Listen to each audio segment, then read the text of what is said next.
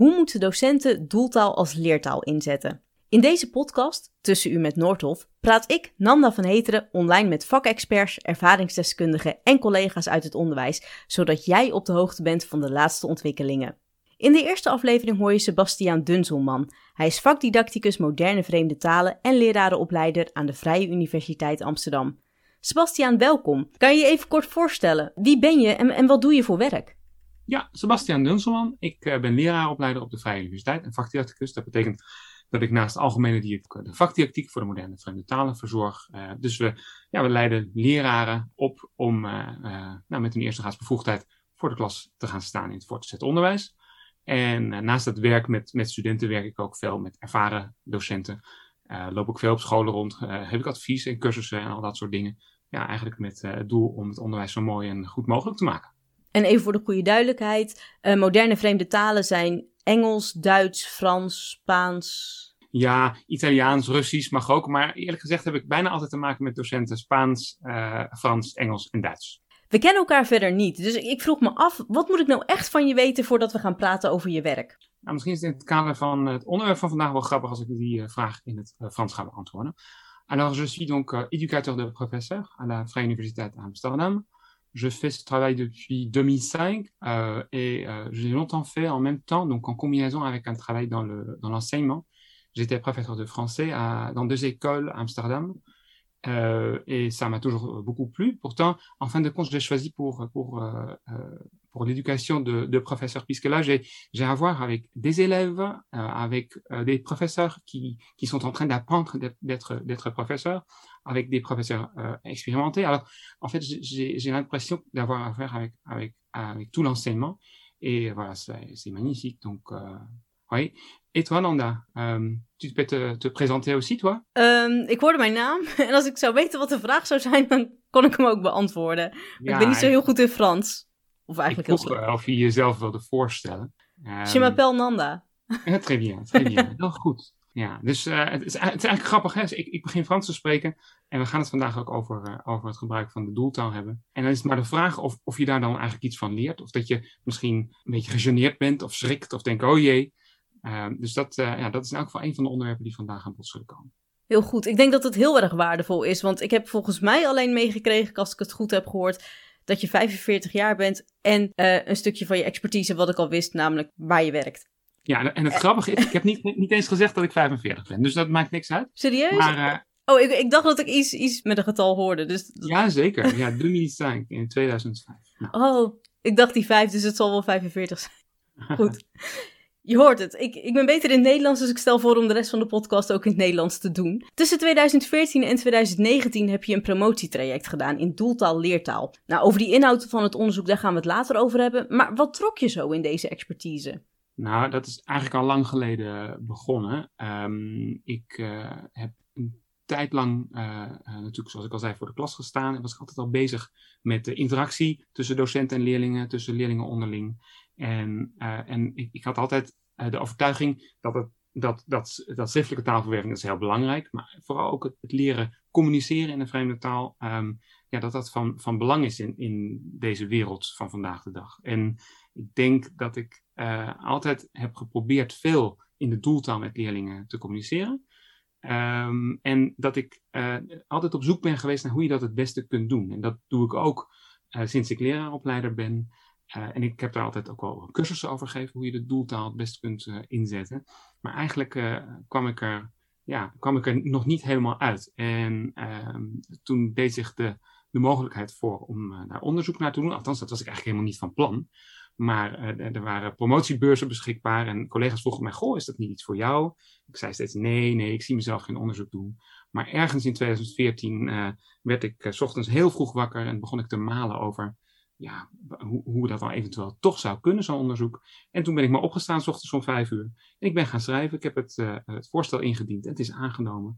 En zo ja, kwam van het een het ander. En ben ik dus eigenlijk van datgene waar ik, waar ik altijd al heel nieuwsgierig naar was, ja, daar ben ik gewoon maar onderzoek naar uh, gaan doen. En dat was ontzettend leuk en vooral ook heel erg leerzaam voor mij. Ik heb het gevoel dat, we nu, of dat ik nu ook van boel meer ervan weet en er ook meer over kan vertellen.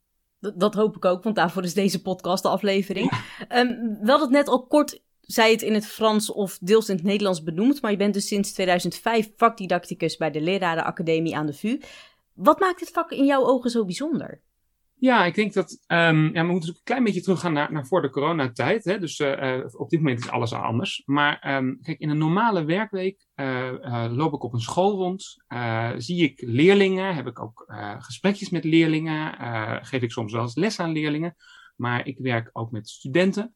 Die, nou, soms uh, zijn ze 23, soms zijn ze 53. Ik werk met, uh, met ervaren docenten aan wie ik cursussen geef. Ik uh, schrijf aan bij directies om mee te denken over schoolbeleid. Dus een, een, een gewone werkweek voor mij betekent een werkweek waarin ik met heel veel aspecten van het onderwijs te maken heb. En ik heb een hele sterke passie voor onderwijs. Dus ja, dat is voor mij heel aantrekkelijk. Misschien een lastige vraag, maar wat is dan je mooiste ervaring in het onderwijs tot nu toe? Nou, ik kan er eigenlijk uh, ik kan er van drie categorieën eentje noemen. Kijk, om te beginnen als docent is het geweldig als je een jaar lang hebt lesgegeven. Ik stel me even voor aan een, aan een drie HAVO-klas. En dat ging met vallen en opstaan. Dat was lang niet altijd makkelijk. En aan het eind van het jaar komen er een paar leerlingen naar je toe. En die zeggen, ah, het was toch wel leuk. Of uh, uh, we vinden u lief. Of u bent een goede docent. Of iets dergelijks. Of we hebben een klein cadeautje meegenomen. Nou, een cadeautje hoeft natuurlijk helemaal niet.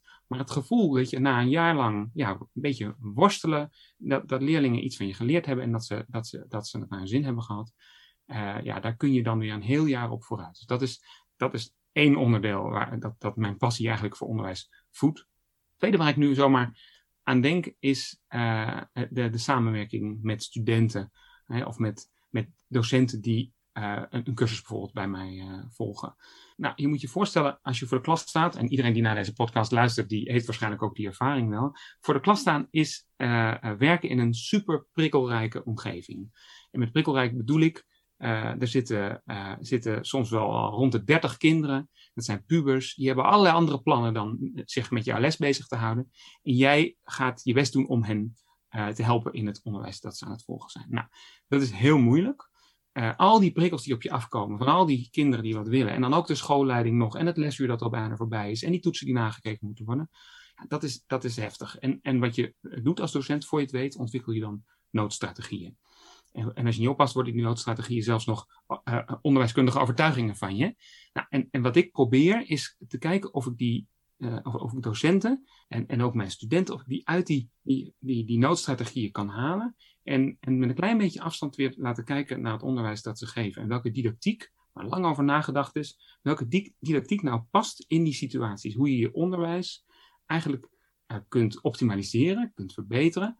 Um, uh, en, en, en dat niet zeg maar binnen die moeilijke context van, van 30 kinderen, maar hoe je met een beetje afstand naar kunt kijken. En hoe je dus, als je weer naar de klas gaat, hoe je in staat bent om didactiek daar meer ruimte te geven. In plaats van voortdurend om te schakelen naar je noodstrategie. En als dat lukt, en als studenten me daarover uh, uh, komen vertellen na afloop, het, is, het, heeft gewerkt, of we hebben geoefend eerst en, en toen lukte het toch. Ja, dat uh, is ook, ook zo'n moment waar ik, waar ik enorm van geniet. Waardoor ik denk, oké, we kunnen bouwen aan onderwijs. Want bouwen, ja, dat, dat doe ik heel graag. En, en als dat werkt, als je mensen even in de open denkmodus krijgt en ze echt met hun onderwijs aan de slag laat gaan op zo'n manier dat het ook uitwerkt in hun praktijk, dat voelt als een enorm succes en dat is heel fijn. Je bent trouwens nogal actief als vakdidacticus. Je hebt behalve je eigen boek ook samen met collega's het handboek Vreemde Talendidactiek geschreven voor uitgeverij Coutinho. En je schreef didactisch advies aan de leergangen Stepping Stones en Grand Ligne voor Noordhof. Je schrijft artikelen en je geeft veel cursussen en lezingen. Talendidactiek is dus behoorlijk in trek, lijkt het. Hoe komt dat zo? Ik denk dat, uh, dat in zo'n maatschappij uh, de talen en ook in het onderwijs zie je dat, dat de talen wel enigszins onder druk staan. En, en, tegelijkertijd zie ik dat hoe langer hoe meer uh, mensen, ook in, in, de politiek, zich realiseren dat eigenlijk alles om taal draait. In de media, in de politiek, in reclame, in leren en samenwerken, haat en liefde, kunst, internationale betrekkingen, cultureel begrip, etc. Overal hangt het van de taal af um, hoe dingen overkomen. Alles wordt met taal beschreven. Dus als je taal beheerst, vreemde talen, maar ook je eigen taal, ja, dan, dan kun je zoveel verder komen in de wereld. Taal is eigenlijk een, een enorm onderdeel van burgerschap. En gelukkig zien mensen uh, in het onderwijs en de politiek dat volgens mij ook steeds beter. Aandacht voor taal en taalleren betekent eigenlijk aandacht voor samenleven. Uh, een ander punt is dat ik onderwijs zelf uh, ondertussen denk te kennen als een wereld waarin het heel druk is. Ehm, waar mensen er wel heel graag iets van willen maken. En uh, um, ja, het onderwijs waarmee ik me, me het onderwerp waarmee ik me bezighoud, doeltaalgebruik, um, ja, dat heb ik niet zomaar gekozen. Dat is een onderwerp waarvan ik de indruk heb dat, dat docenten dat ook bezighoudt. Dus dus um, eigenlijk wat ik net zei over taal, wat heel belangrijk is, is ook zo dat binnen dat talige onderwijs docenten in de vreemde talen zich heel erg bezighouden met hoe kan ik dat nou beter maken. En, en doeltaalgebruik, ja, dat speelt daar een belangrijke rol in. Dus eigenlijk wat ik doe, is uh, dat ik, dat ik uh, probeer inzichtelijk te maken hoe doeltaalgebruik werkt, welke didactische achtergrond doeltaalgebruik heeft, hoe je dat concreet en leerzaam kunt inzetten in de klas. Ja, en daar merk ik dat behoefte aan is. En dus mijn ervaring is, zodra docenten enige ruimte voelen om, om verder te leren, om achtergronden ergens van te ontdekken, dan zijn ze super gemotiveerd uh, en, en, en werk ik heel graag met docenten samen. Leer ik ook zelf heel veel van de ervaringen van docenten. Ja, en ik speel op die, die behoefte bij docenten en, en bij scholen om meer en beter en goed uh, didactisch verantwoord taalonderwijs te geven. Nou, daar speel ik heel graag op in. Door veel met docenten samen te werken en te zoeken naar ruimte om didactiek te ontwikkelen en te ontdekken. Daar gaan we het dus ook vandaag over hebben, over doeltaal en leertaal. Wat betekenen deze termen en wat is precies het verschil? Eigenlijk, als je het goed doet, is er geen verschil tussen doeltaal en leertaal. Maar het is een vrij nieuwe term. Het is eigenlijk de titel van mijn promotieonderzoek. Dus het is uh, twee jaartjes oud. Um, maar volgens mij moeten we, om het, om het, goed duidelijk te maken, even terug naar, uh, naar de jaren tachtig. Um, in de, de, de, didactische ontwikkelingen die er uh, toen waren op talengebied, kwam er een, term naar boven die is, heet doeltaal, voertaal. Nou, en die term is heel lang gebruikt, wordt ook nog steeds gebruikt.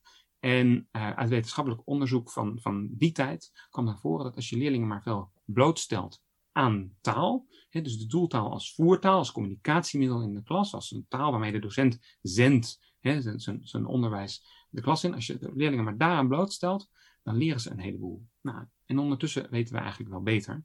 Eigenlijk levert blootstelling aan taal heel weinig taalleerrendement op. Dat heeft ermee te maken dat we zoveel weten over leren, bijvoorbeeld, dat een, een goed leerproces altijd een heel actief leerproces is. Dus blootstelling, zoals wat ik daar straks met jou deed in het Frans, dat was natuurlijk ook heel lastig Frans, maar als ik je zomaar blootstel aan taal, ja, dan, dan, uh, dan leer je eigenlijk heel weinig. En sterker nog, als ik dat nou in het Engels zou hebben gedaan uh, eerder vandaag, uh, toen wij begonnen met, met de podcast, dan, dan zou je waarschijnlijk prima hebben geantwoord in het Engels, want jouw Engels is prima. Alleen ook dan zou je weinig hebben geleerd. Dan was je waarschijnlijk helemaal gefocust geweest op de inhoud. En dan had je jouw eigen Engels gebruikt, dat je toch al kent. Maar je had waarschijnlijk niet heel veel van mijn Engels overgenomen of nieuw Engels toegevoegd. Dus blootstelling, zelfs, zelfs als die nog enigszins actief is bij de, de leerder, is niet bij voorbaat leerzaam. En dat komt omdat taal een communicatief instrument is. De boodschap overbrengen, die staat, dat staat centraal. En het automatisme dat we hebben als mens om, om met taal om te gaan, is een communicatief automatisme. Dus we willen reageren op de ander. We willen begrijpen wat hij zegt. En we willen daar uh, in, in, een, in een juiste manier op, op reageren. Nou, en dat soort interactie is prima. Daar kun je wel wat van leren, maar over het algemeen leer je daar vooral van wat je al kon. Dus dat wat je al kon, dat beklijft een klein beetje beter. Maar je leert er erg weinig nieuwe taal van. Nou, en het idee achter doeltaal als leertaal is dat een ander, de leerling, er optimaal van kan leren dat jij als docent de doeltaal gebruikt. En daar heb je didactiek voor nodig. Daar heb je dus meer voor nodig dan alleen maar intuïtief interacteren met de leerling. Je moet didactiek toepassen. En dat betekent zoveel als dat de leerling gaat experimenteren, dat hij gaat afkijken, heel actief gaat meemaken, de doeltaal, dat hij zich bewust wordt van de taal die gebruikt wordt, dat hij daarop gaat reflecteren, dat hij de taal gaat begrijpen en zelf weer gaat inzetten. Dat is allemaal nodig voor een, een ja, goed inzetten van de doeltaal. Een leerzaam inzetten van de doeltaal. Die vier elementen die ik net noemde, experimenteren, afkijken, bewust worden, reflecteren. En die moet je toevoegen aan de communicatie. En dan wordt er bij geleerd. Waar zien we doeltaal, leertaal in ons onderwijs terug? Is dat echt alleen bij vakken waar leerlingen een taal leren? Ja, voornamelijk wel. Uh, maar natuurlijk ook in tweetalig onderwijs. He, daar moeten leerlingen uh, en de vakinhoud van bijvoorbeeld uh, aardrijkskunde of economie en taal leren. In de meeste gevallen is dat in Nederland Engels. Ook daar is doeltaaldidactiek heel belangrijk.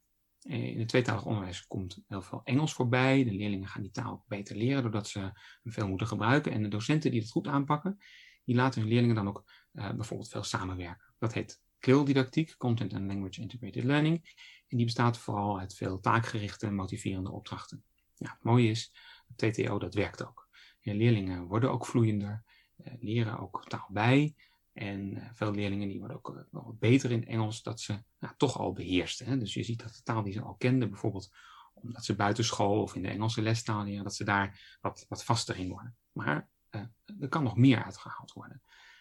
Als uh, de docenten in een interactie, bijvoorbeeld met de leerlingen, uh, dan nog veel meer didactische instrumenten inzetten.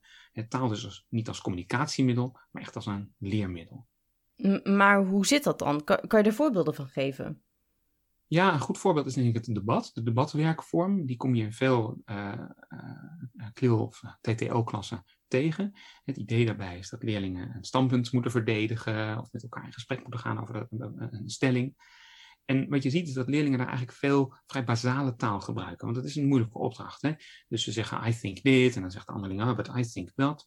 En, en dat I think en but I think, dat komt daar heel veel voor. Nou, en uh, de docent die uh, kan natuurlijk proberen te stimuleren dat er ook andere constructies uh, worden gebruikt. Door however en although en in my opinion en according to te gebruiken. Wat je ziet is dat leerlingen dat niet zo makkelijk overnemen. Dus ze blijven best veel hangen in hun eigen uh, taalgebruik. En, en, en, en ze worden dan heus wel wat vloeiender. Wat je wilt is natuurlijk dat er taal bijgeleerd wordt. Zeker op dat TTO, waar het de bedoeling is dat leerlingen echt op een hoog niveau de de, de, de, doeltaal leren beheersen. Er moet taal bijgeleerd worden en dat kan vanuit doeltaalinteractie. Nou, dat, dat zie ik in veel eh, eh, TTO-lessen waar ik kom, dat de docent eigenlijk vooral heel intuïtief Engels inzet om te communiceren in zijn, eh, in, zijn, in zijn eigen Engels met de leerlingen. En leerlingen die leren dan wel wat vaktermen bij, ze worden ook wat vloeiender, maar er wordt weinig bijgeleerd. dus eigenlijk moet je leerlingen verplichten om nieuwe taalvormen te gebruiken. We noemen dat ook wel pushed output. Dat is een term die door een taalkundige Swain is uh, uh, geïntroduceerd in de jaren 80. En, dat, we weten daarvan, als je leerlingen verplicht nieuwe taalconstructies te gebruiken, dan wordt er geleerd. En als ze alleen maar horen, wordt er vrij weinig geleerd. dus laat leerlingen bijvoorbeeld ook in hele zinnen antwoord geven. antwoorden als yes, no, five of in Portugal. Ja, dat zijn communicatief heel goede antwoorden, want je begrijpt meteen of iemand het ermee eens is, of uh, hoeveel of waar. Maar de leerling leert er geen taal van bij. Dus je moet uitgebreidere antwoorden van leerlingen eisen. Je moet ook veel herhaling inbouwen. Je moet ook veel vragen stellen. Hè? Want als een docent vooral aan het woord is, dan met een beetje geluk leert de docent er nog meer taal van. Maar de leerlingen leren weinig taal als ze alleen maar luisteren. Dus als je een vraag stelt, ja, dan wordt er ook uh, een antwoord verwacht. En, en van dat antwoord, daar kan de leerling leren. Met andere woorden, Questions I plus 1, hè, dus input plus 1. Dus ook Question is weer een, een onderwijskundige, een taalkundige uit, uit de jaren 80, lang geleden. En die zei, je moet de input met een klein beetje extra taal uh, toevoegen, zodat er meer geleerd kan worden dan wat de leerling al kent. Dat is dat i plus 1. Net een beetje meer dan de leerling al beheerst. Alleen definieerde Question dan eigenlijk nauwelijks wat dat plus 1 precies moet zijn. En binnen mijn onderzoek probeerden we vooral, heel veel uh, uh, voorbeelden te geven, duidelijkheid te geven, didactische duidelijkheid aan wat plus 1 is. En dat is bijvoorbeeld dat je leerlingen ook echt uitgebreider laat antwoorden. Hè, pushed output. Dat is dat je heel duidelijk nadenkt over de, de didactische, of sorry, de, de, de talige extraatjes die je toevoegt. Wat dat dan precies is aan jouw taal, welke woorden, welke grammaticale structuurtjes, et cetera. En dat je leerlingen ook laat doorhebben dat er wat te leren valt. En dat is ook weer zo'n ja, bekende term, noticing uit, uit uh, onderwijskunde. je moet wel doorhebben dat je iets leert. Dat is een term van Schmid, ook weer van best lang geleden. Um, en we weten dat als je doorhebt dat je wat leert, dan kan je ook meer leren. Dus hè, als je zowel aardrijkskunde als Engels wilt geven, dan moet je dus ook niet alleen maar aardrijkskunde didactiek toepassen, maar ook talendidactiek, zodat er echt taal geleerd kan worden uit die interactie. Nou, en als je dat eh, niet doet, ja, dan heb je het risico dat er weinig taal wordt geleerd. Of, nou, nog een beetje erger, dat als jouw uh, uh, taal wel begrepen wordt, maar jouw, jouw Nederlands natuurlijk eigenlijk veel beter is dan je Engels, dat dat Engels ook het begrip misschien nog enigszins in de weg staat. Want je uitleg zal er misschien wel iets minder van worden. Nou, en we willen natuurlijk niet dat dat gebeurt. We willen dat er veel Engels wordt gebruikt, dat er veel Engels wordt geleerd. Dus we moeten vooral niet allemaal overstappen op helemaal Nederlands. Maar we moeten dat Engels wel zo leer, leerzaam mogelijk maken. En docenten zelf, hoe, hoe reageren zij als jij ze hiermee confronteert? Nou, over het algemeen uh, staan ze er echt wel uh, voor open. Zeker als ze bijvoorbeeld videomateriaal gaan zien van uh, hoe het ook anders kan, of videomateriaal van zichzelf. Dan herkennen ze eigenlijk dat het niet altijd hè, dat wat, wat er gebeurt niet altijd zoveel taal leren oplevert. En het, grappige is, ik had, ik had ook een keer een docent Nederlands in een workshop. En ik vroeg me eigenlijk uh, hardop af, ik liep even naar hem toe. Ik zeg, oh, dat is meer misschien voor moderne, moderne vreemde talen docenten. En zei, ja, ik vind het toch wel interessant.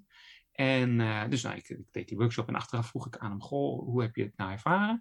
En het grappige was, toen zei hij, ja, ik zit al heel lang in het onderwijs en ik, ik heb me vandaag voor het eerst eens goed gerealiseerd dat leerlingen ook echt taal kunnen leren van mijn eigen taalgebruik. Dus ook Nederlands kunnen leren van mijn Nederlands. Van hè, misschien bepaalde woorden die ik gebruik, spreekwoorden, constructies, et cetera. Als ik dat netjes voordoe en ook hen uh, daarin meeneem en laat, dat, dat laat nadoen of, of verwacht dat ze diezelfde constructies gaan gebruiken, dan kunnen zij ook meer Nederlands leren. Dus dat, dat, idee dat, je, dat er van taalgebruik ook taal te leren valt, dat leek uh, bij hem duidelijker te worden. En dat, dat is natuurlijk een heel interessant inzicht. Dus op die manier kun je eigenlijk binnen ieder vak wel iets leren van de interactietaal.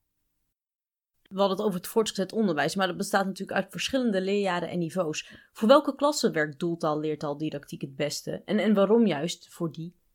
Nou, eigenlijk um, is het niet zo dat er een bepaald leerjaar is waar het beter voor werkt dan een ander leerjaar. Je kunt doeltaal leertaal inzetten vanaf klas 1 tot klas 6, van VMBO tot gymnasium. Uh, het is natuurlijk wel zo dat je met je, met je tempo daarin rekening moet houden en dat je je kunt voorstellen dat uh, bijvoorbeeld op het VMBO dat leerlingen nog wel een klein beetje meer ondersteuning van een hulptaal nodig hebben. En dat is dan bijvoorbeeld het Nederlands. He, hoewel je ook de hulptaal Turks of Marokkaans kunt voorstellen, of zelfs Engels. Dus in feite weten we dat mensen nieuwe talen leren met behulp van de andere talenkennis die ze al hebben. En dan kan je je voorstellen dat, dat als, als leerlingen dat nog best lastig vinden, dat je soms even ruimte geeft om te zeggen, nou ja, weet je, als je, als je twee Turkse leerlingen hebt samenwerken, die, die, die willen eventjes in het Turks overleggen over de, over de nieuwe taal die ze aan het leren zijn, bijvoorbeeld Frans, dat dat prima is. Als ze daar maar meer taal van leren, is het goed. als we het hebben over wat ze dit weekend gaan doen, is het een beetje anders. Maar uh, dus je kunt je voorstellen dat, dat, dat al naar gelang het niveau je meer ruimte geeft voor een hulptaal. En ik noem nu Turks als voorbeeld. Maar goed, Nederlands is natuurlijk het, meest voor de hand liggende. Hè? Docenten zeggen ook wel eens als ik iets moeilijk uitleg, moeilijks uitleg, dan gebruik ik even wat Nederlands. Dat kan. Dat hoeft helemaal niet altijd. Maar soms is, is, is eigenlijk Nederlands als heel, ook weer als heel bewust didactisch ingezette uh, hulpbron, hulptaal. Ja, daar is helemaal niks mis mee. Een ander punt is natuurlijk dat je, dat je als docent uh, hier en daar wat moet, moet differentiëren. Dus als je een klas hebt waarbij niet iedereen precies hetzelfde kan, en eerlijk gezegd, dat is natuurlijk meestal het geval, dan moet je je daar ook in je doeltaalgebruik een klein beetje bewust van zijn. Nou, en dan is het belangrijk dat je weet als docent dat zolang jij zendt, dat er eigenlijk weinig differentiatie uh, kan plaatsvinden. Want jouw boodschap is jouw boodschap. De, de, woorden die je gebruikt zijn de woorden die je gebruikt. Uh, en daar moeten de leerlingen het op dat moment mee doen. Dat wordt anders wanneer je ook vragen gaat stellen. Nou, en een van de belangrijke onderdelen van doeltaal leertaal is dat je in je interactie, of laten in je communicatie met leerlingen, dat je ze veelvuldig korte vraagjes voorlegt. Zodat zij ook actief kunnen deelnemen aan de, de talige interactie. Uh, op het moment dat jij alleen maar aan het woord bent, kan dat niet. Nou, en, en, dan moet je je voorstellen, dan heb je bijvoorbeeld wat sterkere leerlingen en wat zwakkere leerlingen in één klas. Ja, dan is het best belangrijk dat je de sterkere leerlingen soms even iets eerder een vraag stelt, zodat de leerlingen die het nog wat moeilijker vinden, goed kunnen luisteren hoe dat gaat en daarna misschien wel exact dezelfde vraag krijgen. En op die manier kun je inspelen op de verschillende niveaus in je, in je klas. En dat alles met als doel dat leerlingen jou niet alleen maar begrijpen, maar dat ze stiekem ook een heel klein beetje taal aan het oefenen zijn. Nou, en de laatste punt is natuurlijk bij hè, verschillende niveaus dat je, uh, dat je altijd moet inspelen op, op de veiligheid. Je moet ervoor zorgen dat het, dat het niet al te spannend is. Nou, wat wij daar straks deden toen ik jou in het Frans te woord stond, was bepaald niet veilig. Ik ging je een vraag stellen en je schrok ervan. Nou, dat moeten we niet hebben. dus leerlingen moeten goed weten waar ze aan toe zijn. Het moet niet te moeilijk zijn. In feite moet je je niveau heel erg afstemmen op het niveau van je leerlingen. En een klein beetje bijdoen. Ja, en dat kleine beetje, wat dat nou precies is, daar moet je naar op zoek gaan. Dat is niet makkelijk. Je moet erachter komen wat het kleine beetje extra taal is, wat jij ze wil aanleren in je doeltaalinteractie.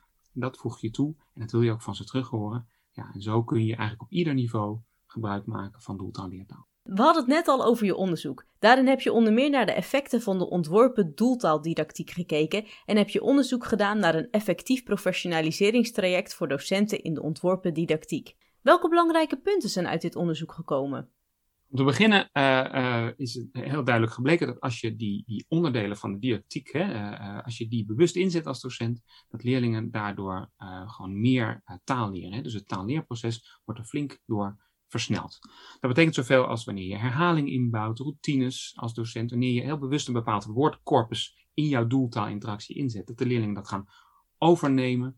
Het betekent dat als je op een hele slimme manier corrigeert, dus niet alles, maar soms een, een heel bewuste correctie toevoegt, als je soms een beetje Nederlands toevoegt, nou, al die dingen die onderdeel uitmaken van uh, doeltaal-leertaaldidactiek, als je dat inzet, dan worden je leerlingen gewoon beter in Frans dan wanneer je dat niet doet. En nou, daar kan ik straks misschien nog wel iets meer over vertellen, over hoe dat uh, uh, tot uiting kwam. Um, maar je ziet dat op alle vaardigheden, dus lezen, luisteren, spreken en schrijven. Um, nou, en dat is nog best een grote stap voor docenten om, om dat te gaan toevoegen. Hè? Dus van intuïtief uh, doeltaalgebruik naar heel bewust doeltaalgebruik. Nou, en wat mijn onderzoek uh, ook heeft laten zien, was eigenlijk een dubbel onderzoek. Enerzijds naar didactiek, anderzijds naar uh, de professionele ontwikkeling van, van docenten. En het onderzoek heeft ook laten zien dat als je docenten een, een stevig professionaliseringstraject aanbiedt, en ze doen daar goed aan mee, dat ze die didactiek dan ook goed in de vingers krijgen. En dat, dat alle docenten eigenlijk die hebben deelgenomen, dat ook goed hebben kunnen eh, leren. En dat ze die onderdelen van de didactiek allemaal uh, ja, in, in praktijk in de klas konden gaan gebruiken. Begrijp ik goed dat je zegt: oké, je mag ervan uitgaan dat elke docent de les goed voorbereidt, maar dat je dit als uh, docent van moderne vreemde talen echt zin voor zin moet gaan doen? Ja en nee. Kijk, um, zeker uh, als je doeltaal als leertaal gebruikt, moet je heel bewust zijn van de taal die je inzet. En dat kost voorbereidingstijd. En dat je moet zorgen voor herhaling, interactie, deelname van de leerling, et cetera. Dat gaat niet vanzelf. Als je dat niet voorbereidt, voor je het weet, in die volle klas met leerlingen, doe je andere dingen. Dus ja, leerlingen, de, sorry, docenten die deelnemen aan mijn, mijn cursus, die laat ik in het begin ook echt wel soms hun, hun taalgebruik uitschrijven en controleren op hoe, hoe leerzaam dat nou voor leerlingen is aan de hand van die, die kenmerken die we bespreken. Je moet je voorstellen, het lijkt eigenlijk een beetje uh, op Sesamstraat. Hè? Dus ook daar, als je naar Sesamstraat kijkt, dan zie je de, de, de, de kracht van herhaling uh, hoe belangrijk dat is om echt een boodschapje over te brengen. En trouwens niet alleen maar Sesamstraat, ook als je naar Voice of Holland kijkt of uh, Nieuwsuur of Heel Holland Bakt. Het feit dat, dat de, de, de, degene die de boodschap verzendt um, ook de, de luisteraar zeg maar, daarin meeneemt, herhaalt, niet te veel moeilijke woorden gebruikt, et cetera, die maakt dat de boodschap overkomt. Nou, dan hebben wij in de klas natuurlijk ook nog de, de gelegenheid dat we leerlingen echt kunnen laten deelnemen. Dan moeten we optimaal gebruik van maken. Dan, uh, dat doe je bijvoorbeeld door, uh, door routines in te bouwen in je, in je les. Hè? Dus dat zijn vaste onderdeeltjes van de les van een paar minuutjes, waarin je uh, ja, op één herkenbare manier met je leerlingen werkt. Dat kan bijvoorbeeld zijn het bespreken van een oefening, of het kan een communicatiesituatie aan het begin van je les zijn, hè? bijvoorbeeld iets over het weer, of over je weekend, of over het verkeer, of vragen stellen. En het is belangrijk dat, dat, dat in zo'n zo'n zo'n routine leerlingen uh, veel vergelijkbare vragen kijken, krijgen. Dat ze kunnen afluisteren bij elkaar, dat ze elkaar ook vragen kunnen stellen, dat ze goed kunnen meedoen. Um, en de docent die moet vooral in zijn les steeds die onderdeeltjes die hij in zo'n routine ingezet heeft, bijvoorbeeld de eerste paar minuutjes van de les of tijdens het bespreken van een oefening, die moet die onderdeeltjes, die taalonderdelen, laten terugkomen in dezelfde les. En hij moet er ook nieuwe onderdeeltjes aan toevoegen. En dat kan iets zijn wat hij zelf bedacht heeft, waarvan hij denkt, oh ja, daar lopen mijn leerlingen wel eens tegenaan. Maar het kan natuurlijk ook gewoon uit de leergang komen. we weten dat hoofdstuk X gaat over onderwerp Y. Nou, in onderwerp Y komt die uh, vocabulaire voor, bijvoorbeeld ook weer over het weer of over uh, elkaar uh, interviewen, vragen stellen. Um, ja, dan moet de docent die onderdelen in zijn les laten terugkomen. En ik heb genoeg lessen gezien waarbij het onderwerp misschien wel het weer was, waarbij ik de docent eigenlijk heel weinig over het weer heb horen zeggen. Waarbij de oefeningen wel over het weer gingen, maar de docent niet aan een leerling vraagt, wat voor weer is het eigenlijk vandaag? En heel veel dingetjes laat voorkomen die met dat weer te maken heeft. Ja, als je dat wel doet, als je daar bewust van wordt als docent en dat ook bewust verwerkt in je taalgebruik, activerend gebruikt in je taalgebruik, ja, dan krijg je op een gegeven moment doeltaal-leertaal. We hebben het er net al even over gehad, maar wat houdt de doeltaal-leertaal didactiek dan precies in? En in hoeverre verschilt dat met de didactiek die docenten al kennen? Ja, ik heb er inderdaad al wel wat dingen uh, over gezegd, maar het heeft te maken met begrijpelijkheid, met herhaling van essentiële taalelementen en met het talige activeren van leerlingen. En dat allemaal in een zo veilig mogelijke leercontext. Het feit dat je als docent een woord zegt en dat de leerlingen een antwoord moeten geven waarin datzelfde woord weer terugkomt, dat is misschien niet altijd helemaal natuurlijk, maar het is wel heel veel leerzamer dan wanneer een docent alleen maar vraagt, bijvoorbeeld in het, in het, in het Duits, heb je je huiswerk gemaakt? En een leerling zegt ja. Terwijl als een leerling zegt ja, ik heb mijn huiswerk gemaakt, dan gebruikt hij de voltegenwoordige tijd. En als dat toevallig is wat je wil aanleren, dan heb je je leerling veel meer geleerd dan wanneer hij alleen maar ja mag zeggen. Ja, en dat is, uh, dat is doeltaal-leertaal onder andere. Hè? Dus wat je leerlingen stimuleert om taal te gebruiken die ook voor hen leerzaam is. En nogmaals, dat zal misschien niet altijd helemaal natuurlijk voelen, maar ja, leren piano spelen is ook niet helemaal natuurlijk. Dat klinkt ook niet meteen als een concert. Leren piano spelen, ja, daar horen toonladders bij en daar horen ook ja, het heel langzaam van iets voorspelen voor je leraar bij. Uh, het, het, stukje bij beetje naspelen. En dus, uh, of het leren tennissen. Als je alleen maar tennisballen op je afgespeeld krijgt op Wimbledon niveau, leer je ook geen tennis. Dus het voelt misschien nogmaals voor sommige docenten niet altijd helemaal natuurlijk. Ik krijg ook wel eens die, die feedback. Docenten zeggen, ja, maar dat is toch geen authentiek taalgebruik? En dan zeg ik altijd, ja, gelukkig is dat geen authentiek taalgebruik. Want daar zouden je leerlingen niets van leren. En je moet juist naar het niveau van je leerlingen en er dan heel bewust een klein beetje bij doen. En dat is toeltaal, leertaal. En het gaat dus ook deels over de kracht van de herhaling. Maar hoe zorg je ervoor dat je niet het fouten aanleert? Of dat het fouten niet wordt aangeleerd? Nou, daar is eigenlijk een vrij eenvoudig antwoord op. Door te corrigeren, om te beginnen. want uh, uh, corrigeren, enerzijds zijn docenten er soms heel bang voor. Want ze zeggen, ja, maar dan, dat, dat, uh, dat beperkt de motivatie. Dan hebben de leerlingen het gevoel dat ze iets fout doen. Um, anderzijds zie ik wel eens docenten die alleen maar aan het corrigeren zijn. Nou, en daar moet je eigenlijk een heel veilig midden in uh, vinden. Met andere woorden, dat is een makkelijke stelregel. Als je je leerlingen wil uh, corrigeren, als, je, als ze iets niet helemaal goed doen, dan corrigeer je ze alleen maar op datgene wat, um, uh, wat je op dat moment aan het aanleren bent. Dus stel je bent ze iets aan het aanleren met een bepaald vocabulaire, bijvoorbeeld over je weekendactiviteiten, er zitten bepaalde woordjes bij die ze op dit moment moeten bijleren, dan zijn het is het op die woordjes dat je ze corrigeert. Als je, als ze aan het leren bent hoe ze de voltijdstegenwoordige tijd moeten gebruiken, dan is het op de voltijdstegenwoordige tijd dat je ze corrigeert. En alle andere dingen mag je gewoon even laten zitten. Kinderen vinden dat ook heel gewoon. Ze zijn uh, uh, zelfs, ze, vinden, ze vinden het terecht dat je ze corrigeert op die dingen die ze aanleren. Wat ze lastig vinden, is als je ze ook nog op tien andere dingen corrigeert. Ja, dan is de veiligheid van je les in gevaar.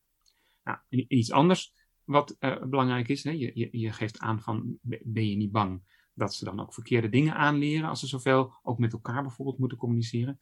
Nou ja, eigenlijk hoef je daar niet zo bang voor te zijn. Want als er iets is wat wij als taalendocenten weten, of als docenten in het algemeen denk ik, leren gaat heel traag. Dat is heel jammer. Dat zouden liefst hebben dat leren supersnel ging. Maar leren gaat heel traag. En dat betekent dus eigenlijk dat ook foutjes, ja, de meeste ervan zullen niet zo heel snel insluiten.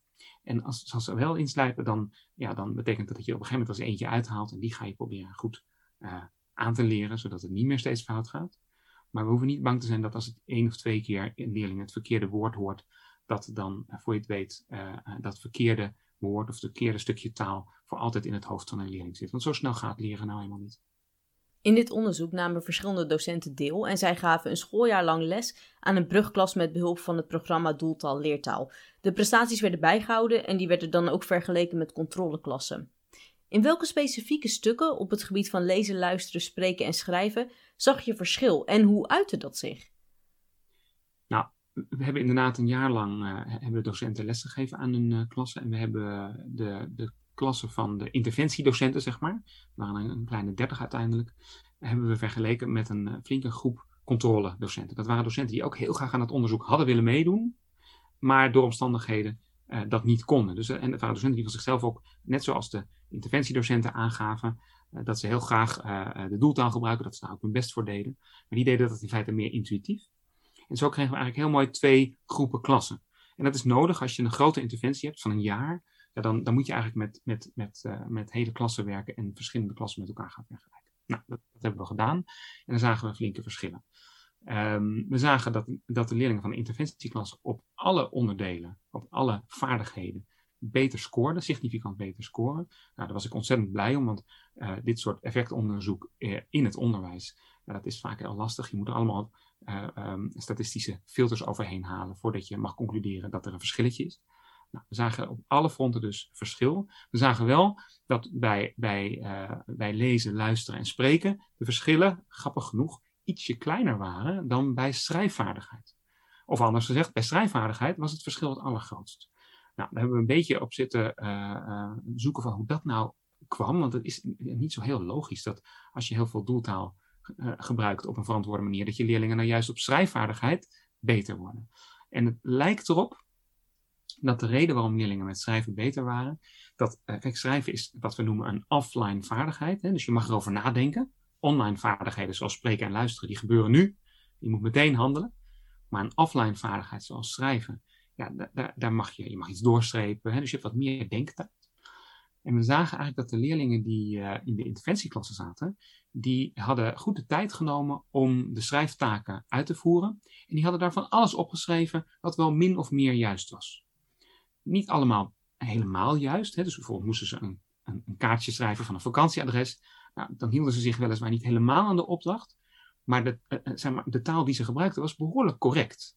En op hun niveau uh, telde niet de, de, de, de, correctheid was niet het allerbelangrijkste, telde, telde wel een klein beetje mee, maar met name of de boodschap overkwam. Nou, ze schreven zoveel moois op dat ze uiteindelijk veel punten scoorden voor die schrijftaken.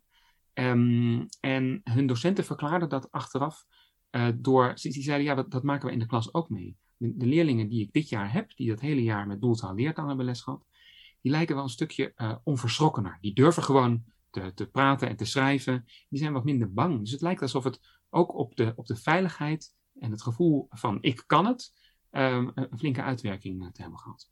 Wat bijzonder, want ik had van tevoren gedacht dat het inderdaad ging over de spreekvaardigheid. Ja, ja, dat zou je verwachten. Ja, nou zagen we daar ook verschillen. Hè? Dus ook daar waren de leerlingen van interventieklassen duidelijk beter. Maar de grootste verschillen zaten dus uh, bij schrijven. En als je dat vergeleek met bijvoorbeeld de schrijftaken van de controleklasse, dan zagen we dat die leerlingen daar juist echt, uh, die, die waren een beetje geschrokken. Die waren helemaal beduust door die, door die opdracht die moeilijker was dan ze gewend waren misschien wel. En die schreven eigenlijk op, ja, dit hebben we niet gehad. Of ik weet het niet. Of bonjour, uh, doei. En, uh, of soms al iets minder subtiele dingen. Dus we zagen, we zagen daar echt dat, dat een soort, soort plafond-effect eigenlijk was bij de, bij de controleklasse. Terwijl de interventieklasse waarschijnlijk de leerlingen merendeels hebben gedacht, nou, ik probeer het gewoon. In 2019 is je boek Doeltaal Leertaal, Didactiek, Professionalisering en Leereffecten uitgekomen. En uh, als ik de achterkant lees, dan staat daar... Dit onderzoek geeft de lezer een heldere inkijk in de didactiek en in de training die nodig zijn voor een effectieve toepassing van doeltaal leertaal.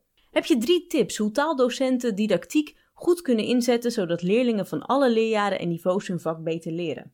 Oeh, dat is een moeilijke vraag. Ik kan uh, wel tien tips geven, maar ik zal proberen de drie uh, belangrijkste te geven. Om te beginnen, um, ga heel goed naar je eigen doeltaalgebruik, zoals je het nu inzet, uh, luisteren.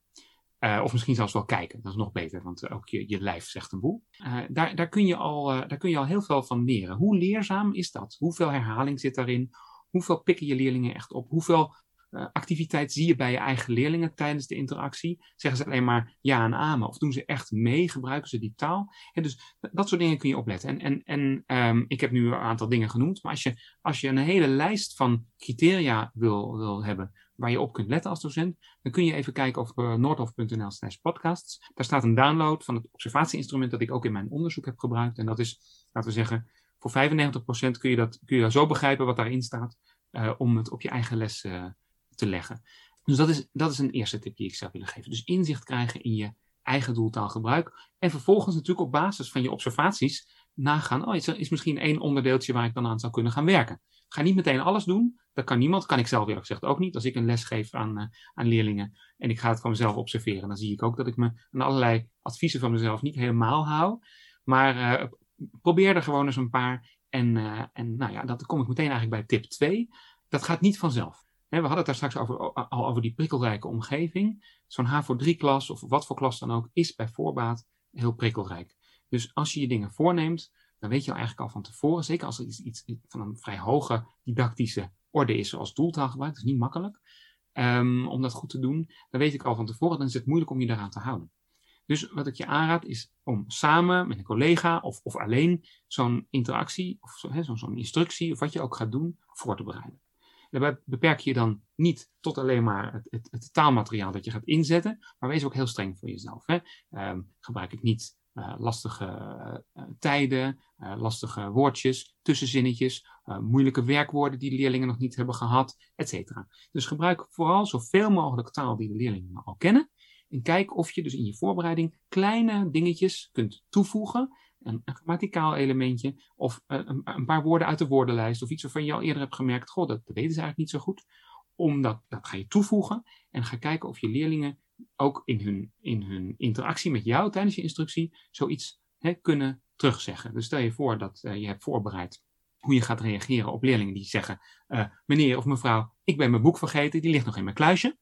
Nou, om de leerling dat dan in het, in het Frans, Duits, Engels of Spaans te gaan laten zeggen. En ook echt het woord kluisje. Of ik ben vergeten. Of iets dergelijks te gaan zeggen. Want ze zijn heel makkelijk in gewoon dat in het Nederlands zeggen. Maar op het moment dat ze dat in de vreemde taal moeten zeggen. En ook een woord moeten gebruiken dat ze misschien nog niet kenden. Is de kans heel groot dat ze dat woord ook gaan leren. Nou, gebruik natuurlijk dan wel woorden die ze ook echt moeten leren. En niet een heel onzinnig woord. Maar dat spreekt voor zich. Tip 3 tenslotte. Um, bedenk een manier uh, hoe je leerlingen uh, die, die, die taal ook echt kunt laten gebruiken. Dat zei ik eigenlijk net al een beetje. Hè, maar hoe gaan zij, jouw leerlingen, tijdens jouw les ook echt actief worden? Hè, want als je alleen je eigen doeltaal voorbereidt, ja, dan, dan, dan ben je nog maar halverwege. Hè, wanneer zij, je leerlingen, actief worden, dan valt er te leren. Dit zijn drie hele mooie tips, maar ik vraag me af voor welke docent is dit nou geschikt? Hoeveel ervaring moet je bijvoorbeeld hebben? Ja, daar, was ik eerst ook heel nieuwsgierig naar. En in mijn onderzoek heb ik uiteindelijk, uh, ik was heel blij dat er heel veel docenten wilden meedoen. Maar het werd moeilijk op het moment dat ik bijvoorbeeld zei, ik wil alleen maar met docenten gaan werken die, uh, die tussen de 15 en de 20 jaar ervaring hebben. Uh, er, er, er, dienden zich docenten aan met nul ervaring en docenten met heel veel ervaring, 30, 35 jaar. Nou, de mensen met nul ervaring heb ik van gevraagd, nou, dat, dat is misschien wel heel weinig. Maar uiteindelijk heb ik gewerkt met mensen met, met minstens drie jaar ervaring tot aan 35. En wat bleek, in tegenstelling tot wat in veel, veel uh, professionaliseringstheorie uh, uh, wordt gezegd, alle docenten hebben heel goed die didactiek in de vingers gekregen. Althans, de een natuurlijk iets beter dan de ander. Ik heb al heel vreselijk veel lessen van die docenten geobserveerd. Dus ik, ik kwam erachter dat ze natuurlijk niet allemaal even goed werden in die didactiek. Maar ze hebben allemaal enorme stappen gezet. En het was niet zo dat de docent met met weinig ervaring, de docenten met weinig ervaring, nou minder vooruit gingen dan de docenten met heel veel ervaring. Dus die, dat verschil in, in de mate waarin ze de doeltaal, uh, leertaaldidactiek inzetten, had niets te maken met uh, een aantal jaren ervaring, maar wel met hun inspanning dus uh, de didactiek zeg maar, is niet afhankelijk van ervaring, maar het is wel afhankelijk van hoe goed je je best erop doet. En de docenten die zich stevig voorbereiden, die, zich, uh, die goed meededen tijdens de cursussen, dat waren ook de docenten die er uiteindelijk het aller, allerbeste in werden. Zat er ook niet een, een bepaalde curve in? Want ik kan me voorstellen, als je al 35 jaar voor de klas staat, dat dan patronen inderdaad ingesleten zijn, ook vanuit de tijd dat je zelf op de lerarenopleiding zat bijvoorbeeld. En dat mensen met minder ervaring gewoon ja, minder handvatten hebben. Dus uh, op die manier dat ook sneller kunnen oppakken? Ja, dat zou een reden kunnen zijn. Er is ook een, een, een theorie over die zegt dat mensen met minder ervaring makkelijker nieuwe dingen leren. Uh, net zoals je, als je nog minder weet als kind ook makkelijker dingen onthoudt dan wanneer je wat ouder bent. Dus dat dat zou uh, zeker kunnen. Alleen als we dat aannemen, we moeten ook weer niet te snel zijn en denken dat mensen met minder ervaring het beter in de vingers kregen. Want er waren ook ervaren docenten. Hè, de docent waar men in, in, in, in het land wel eens over zegt van, nou, die, die zitten vastgeroest in hun in hun tradities of in hun werkwijze. Dus ik heb ook, moet meteen zeggen, er waren zeer ervaren docenten bij die het fantastisch hebben gedaan in die cursus, die superveel hebben geleerd en echt ook aan het eind zeiden van nou, dit is leuk voor mij geweest, want ik heb, ik heb gewoon een, een, een nieuwe vaardigheid in de vingers gekregen en ik vind het onderwijs dat ik geef nu leuker dan voordat ik die cursus deed. Nou wil ik daarmee mezelf helemaal niet op de borst kloppen. Eerder wil ik eigenlijk uh, benadrukken hoe leuk docenten het vinden, veel docenten, dat merk ik ook in de cursussen die ik nu geef, om echt even de didactische materie in te duiken en daar de tijd voor te krijgen. En uh, natuurlijk krijgen ze daar een beetje begeleiding van mij uh, in. Maar wat je vooral ziet is dat ze zelf die, die stappen maken op het moment dat ze handreikingen krijgen. En de docenten die, dat, die daar ja, wat, wat tijd voor vinden, die komen ook uh, ja, die, die komen heel ver. En die, die, voor hen is dat heel bevredigend. Hoe kunnen docenten dan achteraf meten in hoeverre deze tips die je net hebt gegeven in hun les bij hun leerlingen juist goed werken? Ja, dat is een, een lastige vraag, maar ook een heel interessante vraag. En waarom is die lastig? Kijk, ik, ik heb in mijn promotieonderzoek vier jaar erover gedaan om erachter te komen uh, of er iets uh, veranderde in deze klasse bij deze docenten. Dus het zou kunnen dat je niet onmiddellijk een enorm verschil in je, in je lessen merkt. Dus, dus daar moeten we een beetje voorzichtig zijn. Anderzijds, de docenten die deelnamen en ook de docenten die ik nu in cursussen tref, die zeggen, wat ik merk is vooral dat de kinderen onverschrokkener raken, dus dat ze meer durven. En durf, ja, dat weet iedereen, is een ontzettend belangrijke uh, factor van invloed op taalgebruik eh, en op taal leren. Dat weet iedereen die wel eens in het buitenland komt. Als je maar durft, dan kom je een heel eind. En als je als leerling in je klas onverschrokken bent en gewoon mee durft te doen met je docent, en als je merkt als docent dat daar een ontwikkeling in is, en dan weet je, hier kan ook veel meer taal geleerd worden. Het andere is wat, wat, wat sommige docenten ook uh, rapporteren. Die zeggen, ja, ik, ik heb deze toets eerder afgenomen en ik zie dat de leerlingen die toetsen nu gewoon beter maken. Dat ze de woorden beter kennen, dat ze in de klas ook beter reageren, inhoudelijker, met meer taal reageren dan ik gewend was. dus dat is misschien een iets subjectievere meting dan ik in mijn onderzoek heb gedaan, maar het is wel een ervaring die veel docenten volgens mij uh, benoemen. Dus begrijp ik het goed dat als je leerlingen zo bewust activeert in de doeltaalinteractie, dat ze dan vanzelf een nieuwe taal bijleren? Nou, bijna. Eén ehm, ding hebben we nog niet echt besproken en dat is het onderwerp noticing. Dat betekent zoveel als dat leerlingen ook wel echt moeten doorhebben, moeten merken dat er iets te leren valt om te leren. Leren gaat niet helemaal vanzelf. Daar moet je een klein beetje bewust van zijn. Dus in de interactie tussen docent en leerlingen moeten ze merken, oh wacht, hier moet ik op letten. dus als je als docent bijvoorbeeld heel nadrukkelijk het woord although in het Engels, of même si, of obwohl in het Duits en Frans, gaat, gaat inpassen, gaat integreren in je, in je gesprekjes met je klassen. En de leerlingen zijn zelf zo ver dat ze dat woord misschien ook nog gaan gebruiken. Nou, dat is natuurlijk al fantastisch. Um, maar ze moeten natuurlijk niet zomaar blind dat woord van jou gaan herhalen, omdat ze denken dat zal wel de bedoeling zijn, maar ik heb geen idee wat het betekent ze moeten wel weten wat ze eigenlijk zeggen. Anders wordt er nog steeds niets geleerd. Dan zijn, zijn ze eigenlijk alleen maar aan het, aan het kopiëren. nou geef ik toe dat het niet heel waarschijnlijk is dat een leerling niets doorheeft in zo'n situatie. Maar ik heb het zien gebeuren. Het kan. Dus voorop staat, als docent heb je de taak om te checken of de leerling ook echt het leerstapje maakt. Of hij het doorheeft, of hij het notist. Dan wordt er wat geleerd. En als je nou denkt, oh jee, dat is ook wel heel veel werk. Ja, dat klopt ook wel. Hè? Als je dat soort elementjes inbouwt in je taal, waarvan je wil dat de leerlingen ze overnemen en ze gaan leren, dat is ook best wat werk. Maar ervaring is ook wel dat leerlingen die de taal op deze manier leren, meekrijgen, dat ze dat ook wel weer veel beter onthouden. Dus al dat werk, dat, dat levert ook alweer uh, een heleboel op. En dan moet je misschien soms uh, de, de regel hanteren, les is uiteindelijk een beetje more. Hè? Dus als je een aantal dingen goed in in je taal inbouwt, en er ook voor zorgt dat de leerlingen uh, die doorhebben, ja, dan kunnen ze ook een heleboel bijleren en goed bijleren. En dat, dat bleek ook duidelijk in, uh, in het onderzoek dat ik heb gedaan. Zo grappig, want op de leraaropleiding is het een van de eerste lessen die je krijgt. Je moet het, um, je moet het creëren van een veilige leeromgeving doen. nou, dat, dat lijkt me altijd logisch. Maar ook een krachtige leeromgeving. En dit zou echt een essentieel onderdeel zijn als je een moderne vreemde taal geeft. Ja, ja, nou, dat, is het gelukkig ook op, op steeds meer lerarenopleidingen. Je bedoelt dit, dit onderwerp uh, doeltaalgebruik? Of, ja, zeker. Uh, ja. ja. Ja, nee, dat is het ook op, op, op steeds meer uh, leraaropleidingen. En, um, en, en, het interessante is, het is eigenlijk lang niet nieuw. Hè? Ik, ik, ik, heb in mijn onderzoek heel veel gebruik gemaakt van allemaal theorie die al lang bestond. Alleen ik heb het gekoppeld aan dat onderwerp doeltaalgebruik. En, uh, nou ja, en, en um, ik hou dus overal dit soort praatjes, geef overal dit soort cursussen voor mensen die ook zeggen: Oh, dat is eigenlijk best wel belangrijk. Dus dat is, vind ik natuurlijk heel erg leuk. We zijn bijna aan het einde van deze podcast gekomen. Dus het leek me handig om uh, even resume, wat handvatten te geven aan uh, de luisteraar, zodat zij doeltaal, leertaaldidactiek direct kunnen toepassen wanneer ze dat nodig vinden. Welke signalen zouden docenten kunnen krijgen van hun leerlingen, waaruit blijkt dat hun onderwijs nog beter wordt met de doeltaal leertaaldidactiek? Nou, dat, dat, kun je aan van alles uh, merken. Om te beginnen uh, zullen bij de meeste leerlingen de cijfers misschien ietsje omhoog gaan. Dat is natuurlijk altijd leuk meegenomen. Een belangrijk ander punt is dat ze, dat ze vrijer gaan praten. En dat ze echt laten zien dat ze in een, een talenles zitten. In plaats van dat ze oefeningetjes maken. En dus een, een doeltaal leertaal suggereert ook dat, je, dat, je in een, dat je in een les zit waarin je aan alles kunt merken dat er, dat er taal wordt geleerd. Uh, en, en, en hopelijk geeft dat de leerlingen ook wat meer uh, plezier. want niet iedere leerling zit voor, uh, voor zijn lol in een, een, een, talenles. Maar als je beter doorhebt als leerling waarvoor je de taal leert, dan, dan moet dat ook iets met je motivatie doen. Dus dat zou een heel mooi effect ook kunnen zijn. Als docenten bij elkaar een collegiale visitatie doen in de les, op welke drie punten zouden zij dan moeten letten om te zien of de doeltaal-leertaaldidactiek goed wordt toegepast?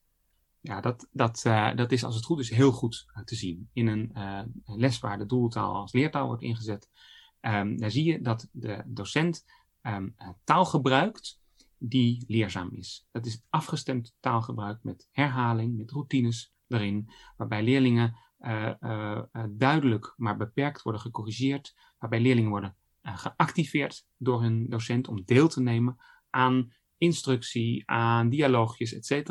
Waarbij heel duidelijk is welke onderdeeltjes geleerd uh, worden door leerlingen. Je ziet dus actieve leerlingen in interactie met een docent. Geen leerlingen die alleen maar ja en amen zeggen, maar echt die antwoord geven op vraagjes. Uh, de, soms dezelfde vragen meerdere keren krijgen voorgelegd, net zolang tot iedereen ook een klein beetje taal heeft geleerd in de interactie. Want als er interactie en activiteit onder leerlingen is, ja, dan is er ook leerpotentie. Als leerlingen alleen maar luisteren, ja, dan begrijpen ze misschien wel wat de docent uitlegt. Nou, dat is prima. Maar dan wordt er heel weinig taal geleerd van de, de, de taal die de docent aan het inzetten is, van, de, van het doeltaalgebruik. Je zou ook kunnen zien, dat is misschien wel belangrijk om nog even te noemen, je zou ook kunnen zien dat een docent die de doeltaal als leertaal inzet, soms ook heel bewust gebruik maakt van een andere taal dan de te leren taal. In de meeste gevallen zal dat Nederlands zijn, maar Nederlands mag ook een hulptaal zijn. Mag ook een taal zijn die wordt gebruikt om taal te leren. Sommige mensen denken nog wel eens, een, een les uh, waarbij doeltaal goed wordt ingezet, hè, noem het doeltaal leertaal, dan zie je 100% Frans, Duits, Engels of Spaans. En dat is kletskoek. Uh, we weten uit heel veel onderzoek naar taalleerprocessen dat, dat hè, dat zei ik eerder ook al, dat, dat er een hulptaal is die, die heel belangrijk kan zijn, die heel hulpvaardig kan zijn bij het leren van een nieuwe taal. Alle taal die je als, als, als leerling um, toevoegt aan je kennis, alle nieuwe taal, die gaat vaak via kleine tussenstapjes, waarbij die ook je eigen moedertaal meeneemt, waarbij de eigen moedertaal als een soort bouwstenen worden gebruikt om uiteindelijk de nieuwe taal op te bouwen. En als je verbiedt om iets met die moedertaal te doen, ja, eigenlijk sla je dan weer, het woord leerpotentie komt nu voor de tweede keer uh, voor, maar dan sla je leerpotentie over. Dus soms even een klein stukje in het Nederlands als metataal of als hulptaal inzetten, kan heel leerzaam zijn. Hoewel scholen in de pandemie, zij het met restricties open zijn, volgen leerlingen hun lessen deels online. Dus de ene week zitten ze in het lokaal en de andere week zitten ze thuis en volgen ze de les digitaal. Hoe kunnen docenten de doeltaal-leertaaldidactiek goed digitaal toepassen? Nou, vooropgesteld, online lesgeven is lastig. Dat hebben we allemaal al meegemaakt als je op de klas staat. Dat is moeilijker, de interactie loopt uh, minder soepel. Hè? En, sommige docenten lukt het om dan uh, toch ook in de doeltaal les te geven. En dat zelfs uh, tot een leerzaam iets te maken. Uh, maar eerlijk gezegd, vaak hadden de docenten al behoorlijke doeltaalroutines opgebouwd met hun leerlingen. Ja, die kunnen ze dan deels uh, of zelfs geheel voortzetten. Maar dat is niet eenvoudig. Kijk, je kunt u wel aanraden om vooral leerlingen heel gerichte opdrachten te geven. Ze in breakout rooms te laten samenwerken. hun output te laten opnemen, eventueel met een tool als Speak Teach. Dat is een mooie tool om output voor, voor spreektaken te laten opnemen en terug te luisteren en feedback op te geven. En natuurlijk als je in de gelegenheid bent om je geregeld bij zo'n breakout room als docent te voegen om mee te doen, mee te kijken, luisteren en, en wat input te geven. Ik moet daarbij wel zeggen, dan heb je al gauw eerder een, spreekoefening dan dat je echt spreekt van uh, doeltaal-interactie voor nou ja, allerlei dingen die uh, in de klas nou eenmaal interactie verdienen. Maar goed, dat, dat is mogelijk. Eenvoudig is het niet en, en nou, als het je lukt, dan is dat gewoon mooi meegenomen die hybride situatie waar scholen momenteel in zitten. Dus de helft van de klas is fysiek in het lokaal en de andere helft virtueel aanwezig. Werkt dat dan ook? In een hybride situatie, ja, dat, dat ligt wel anders. Als je een deel van de leerlingen wel in het klaslokaal hebt, dan, uh, dan kun je, um, na misschien een wat centrale instructie voor de hele groep, kun je op dat kleine groepje richten. En dat is eigenlijk dan een, een fijn uh, ja, plek om te oefenen met doeltaal als leertaal inzetten. Veel makkelijker dan in een klas met 30 leerlingen. Hè? En um, nou, even voor de duidelijkheid, dat betekent niet per se dat je dan dat hele stuk les moet vol praten met die leerlingen die in de klas zitten. Dat mag soms heus wel, hè, maar voor de duidelijkheid, doeltaal, leertaal is iets anders dan de hele les met je leerlingen in een doeltaal kletsen. Het betreft een gewone les, maar dan met een docent die weinig Nederlands spreekt en veel doeltaal en dat dan ook nog op een didactisch verantwoorde, leerzame manier. Ja, en als dat eenmaal lukt in je kleine groepje, dan kun je dat natuurlijk ook, als de hele groep straks weer op school is, uh, uitbreiden naar de hele groep. En dan heb je kunnen oefenen in een wat veilige kleine omgeving, voor jou veilig, voor de leerlingen veilig. En dan kun je dat later uitbreiden naar een grote klas en is iedereen er misschien ook wat aan gewend. Dus dat is eigenlijk wel een mooie constructie. Ja, en de leerlingen die dan in de hybride les thuis zitten, daar, kan ik me voorstellen dat je zegt, nou, het is best wel lastig om daar de hele doeltaal mee uh, te gebruiken en ook nog op een leerzame manier. Dus daar focus ik wat meer op uh, de, de, vakinhoud, uh, afgezien van, van doeltaalgebruik. Ja, en dat is ook logisch natuurlijk, want die leerlingen die die ene les thuis zitten, zitten de volgende les in jouw klas en dat wisselt zo. Dus ze krijgen in ieder geval wel allemaal aandacht. Um, dan vraag ik me toch af, want je had het net over een veilige leeromgeving. Wordt die dan ook niet automatisch krachtiger doordat er minder mensen op dat moment in het lokaal zitten, dus je begeleiding uh, een stuk persoonlijker wordt? Want je hebt gewoon minder mensen over wie je je aandacht moet verdelen als docent. Ja, zonder meer. Ja, kijk, ik, ik, ik uh, zou een groot voorstander zijn van kleinere klassen. Uh, want uh, je kunt leerlingen meer begeleiding geven. Je kunt ze in feite beter in de gaten houden, beter aansluiten bij hun leerbehoeften. En dat betekent niet dat we klassen van drie leerlingen zouden moeten hebben. Maar de klassen van 30, ja, daar moeten we eigenlijk van zeggen, voor heel veel onderwijsinhoud is dat niet een ideale uh, grootte. Hè? Een kleinere klas, daar, daar kunnen leerlingen over het algemeen meer leren. En dan kan de docenten leerlingen meer aandacht geven. Ja, zeker als je ook nog een, een leerzaam doeltaalklimaatje wil uh, organiseren. Ja, dan, dan is dat vreselijk belangrijk. Dus het zou mooi zijn als we met kleinere klassen zitten. En in de hybride situatie waar we nu mee te maken hebben, dan, ja, dan is dat soms zo. Weliswaar ook nog met een groep op de achtergrond. Maar inderdaad, die kleine klas, daar kun je meer aandacht aan geven. En dan kan dus ook meer en veiliger geleerd worden. Wat zou de ideale klassengrootte zijn voor doeltaal-leertaaldidactiek? Nou, ideaal is natuurlijk een moeilijke vraag. Ik heb er ook geen onderzoek naar gedaan. Maar ik kan me voorstellen dat als je groepen hebt van tussen de 10 en de 20, 22, 24, hè, dus niet een hele volle klas, dat je dan meer aandacht kunt geven aan de leerlingen, dat er echt meer geleerd kan worden en beter ook kunt aansluiten op de behoeftes van de leerlingen. Uh, ja, gaan we richting of over de 30, ja, dan wordt het natuurlijk gewoon steeds moeilijker. Maar ik weet ook, de ene klas van 30 is de andere niet. ik heb ook wel eens zelf een heel moeilijke klas van, van 17 leerlingen gehad. En ik heb ook wel eens een heerlijke klas van 31 gehad. Dus het zegt niet alles, leerlingenaantallen. Maar een kleinere klas, daar is het over het algemeen makkelijker om leerlingen goed onderwijs te geven. Daar ben ik van overtuigd.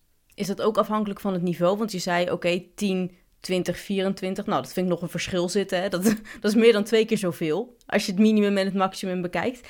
Hangt dat dan ook af van het, van het niveau en het leerjaar? Nou, ik zeg tussen de 10 en de 20, 25, omdat ik zelf ook niet precies het antwoord hierop weet. Hè, um, uh, wat ik wel weet is dat in wat kleinere, overzichtelijke, veiligere groepen, uh, dat er meer geleerd wordt. En, uh, en een klas die tot de rand gevuld is met 30 of soms zelfs meer leerlingen, ja, da, dan, dan staat dat principe onder druk. Zou het ook kunnen zijn dat in kleine groepen leerlingen toch minder leren, omdat ze ja, minder klasgenoten hebben en dus minder van elkaar kunnen leren? Nou, dat is, dat is wel waarom ik zeg, een groep kleiner dan tien, ja, dat hoeft helemaal niet. Is misschien zelfs ook wel minder leerzaam. Kijk, je hebt gelijk, leerlingen moeten uh, veel uh, kunnen samenwerken. Hè? Dus uh, we weten, dat is ook weer zo'n zo'n hypothese, de interactiehypothese, dat leerlingen die samenwerken heel veel van elkaar kunnen leren. Daar zijn trouwens al wat randvoorwaarden bij, maar dat gaat nu een beetje te ver om daar helemaal op in te gaan. Kijk, als, je, als je de samenwerking uitbandt, wij spreken met één op één onderwijs, ja, dan weten we, dan wordt er waarschijnlijk minder geleerd. Nou, betekent dat niet dat je in een klas van 10 dan opeens heel veel minder zou leren dan in een klas van 20. Maar een al te kleine groep, ja, dat, dat is ook weer niet nodig. dus ik zou zeker voor een, een groepje leerlingen uh, zorgen. Nou goed, de realiteit is natuurlijk verre van een groepje. De realiteit is dat we vaak met klassen van 30 zitten. En daarvan zeg ik, nou, ietsje minder, dat zou al echt een heleboel helpen. Sebastian, dankjewel. Nou, heel graag gedaan. Ik vond het ontzettend leuk om te doen. En ik geloof dat ik uh, nog een keertje terugkom. Ik vond het ook heel erg leuk om te doen en ik hoop dat je terugkomt, want in je boek Doeltaal Leertaal heb je het ook over woordenschat. En hier wilde ik het graag de volgende aflevering met je over hebben. Voor nu bedankt voor het luisteren naar de podcast Tussenuur met Noordhof. Wil je geen aflevering missen? Ga dan naar je favoriete podcast-app om de verhalen te luisteren en abonneer je op deze podcast. Ben je enthousiast geworden of wil je meer weten? Noordhof organiseert ook trainingen over doeltaal leertaal. Ga naar noordhof.nl/podcast voor meer informatie.